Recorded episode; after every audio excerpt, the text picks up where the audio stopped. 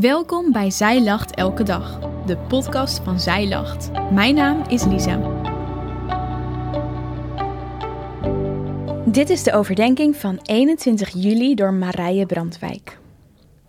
De keuze die past bij ons eigen verlangen kan regelmatig recht tegenover de juiste of noodzakelijke keuze staan. Als christen word je vaak geconfronteerd met deze keuzestress en dat is zeker niet makkelijk. Het vraagt steeds opnieuw een toewijding aan God, iets wat het aan het eind waard zal zijn. In de overdenking van gisteren eindigden we met Paulus die in Filippenzen 1 schreef over zo'n dergelijke keuze.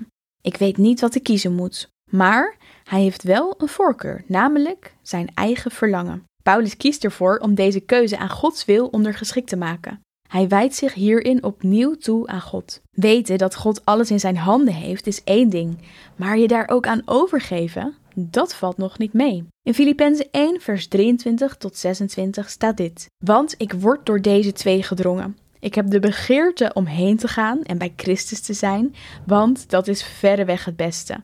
Maar in het vlees te blijven is noodzakelijker voor u. En dit vertrouw en weet ik dat ik zal blijven leven en bij u allen zal blijven tot uw vordering en blijdschap van het geloof, opdat uw roemen in Christus Jezus overvloedig is door mij, door mijn hernieuwde aanwezigheid bij u. Paulus gaat niet voor de makkelijke weg. Het gaat hem om het koninkrijk van Christus, niet om zichzelf. Daarom kiest hij voor het leven. Zo kan hij namelijk nog de Filippenzen helpen in hun geloofsreis. Hier laat Paulus zien dat hij ook aan hen denkt. Voor hem zou sterven winst zijn, lezen we in vers 21, omdat hij dan geen moeilijkheden meer heeft. Hij verlangt er wel naar, ook omdat hij dan bij Christus kan zijn. Hij geeft hier weer dat christenen na hun dood bij Christus zullen zijn met hun geest. Lang voordat hun lichaam opgewekt wordt uit de dood. Zie 1 Thessalonicense 4, vers 15 en 16. De relatie met hem blijft dus wel bestaan, die gaat dwars door de dood heen. Wat een troost en hoop is dit. Dat als je Hem mag kennen, dat je dan dicht bij Christus mag zijn wanneer je sterft. En je later ook weer opgewekt zult worden uit de dood wanneer Christus terugkomt. Paulus geeft aan dat dit wel zijn voorkeur zou hebben. Zelfs dat het verreweg het beste zou zijn. Hij laat ook zien dat hij al leeft met zijn gedachten in de hemel. En dat hij niet aan de wereld vasthoudt. Maar hier tegenover staat hetgeen dat noodzakelijk is, namelijk dat God Paulus nog wil gebruiken voor de Filippenzen. Daar blijft het niet bij. God wil hem gebruiken voor alle gelovigen die ook daarna nog komen, zodat ook jij en ik kunnen groeien in ons geloof.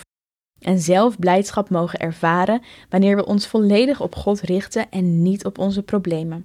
Paulus laat in zijn eigen leven zien wat hij later ook aan de rest van de mensen vraagt de ander belangrijker achten dan jezelf in navolging van Christus.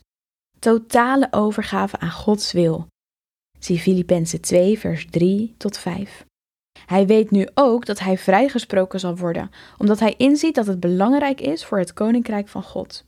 Dit betekent dat hij zelf ook verwacht de Filippenzen te kunnen bezoeken.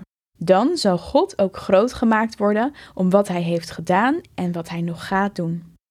Wanneer je dit allemaal zo hoort en ook de overdenking van gisteren, dan is het allemaal niet zomaar wat. Er zit zoveel diepte in dit gedeelte van de Bijbel, zoveel keuzes, maar ook troost.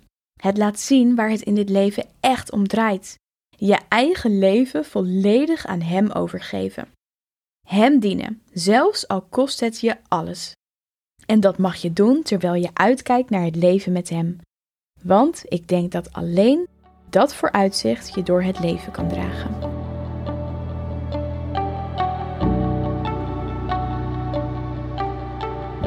Dankjewel dat je hebt geluisterd naar de overdenking van vandaag. Wil je de overdenking nog eens nalezen? Check dan onze website. Je vindt daar ook nog meer toffe dingen die jou helpen om de Bijbel vaker te openen. Zoals boeken, Bijbels, cursussen en evenementen. Morgen ben ik weer bij je terug met een nieuwe overdenking. Tot dan!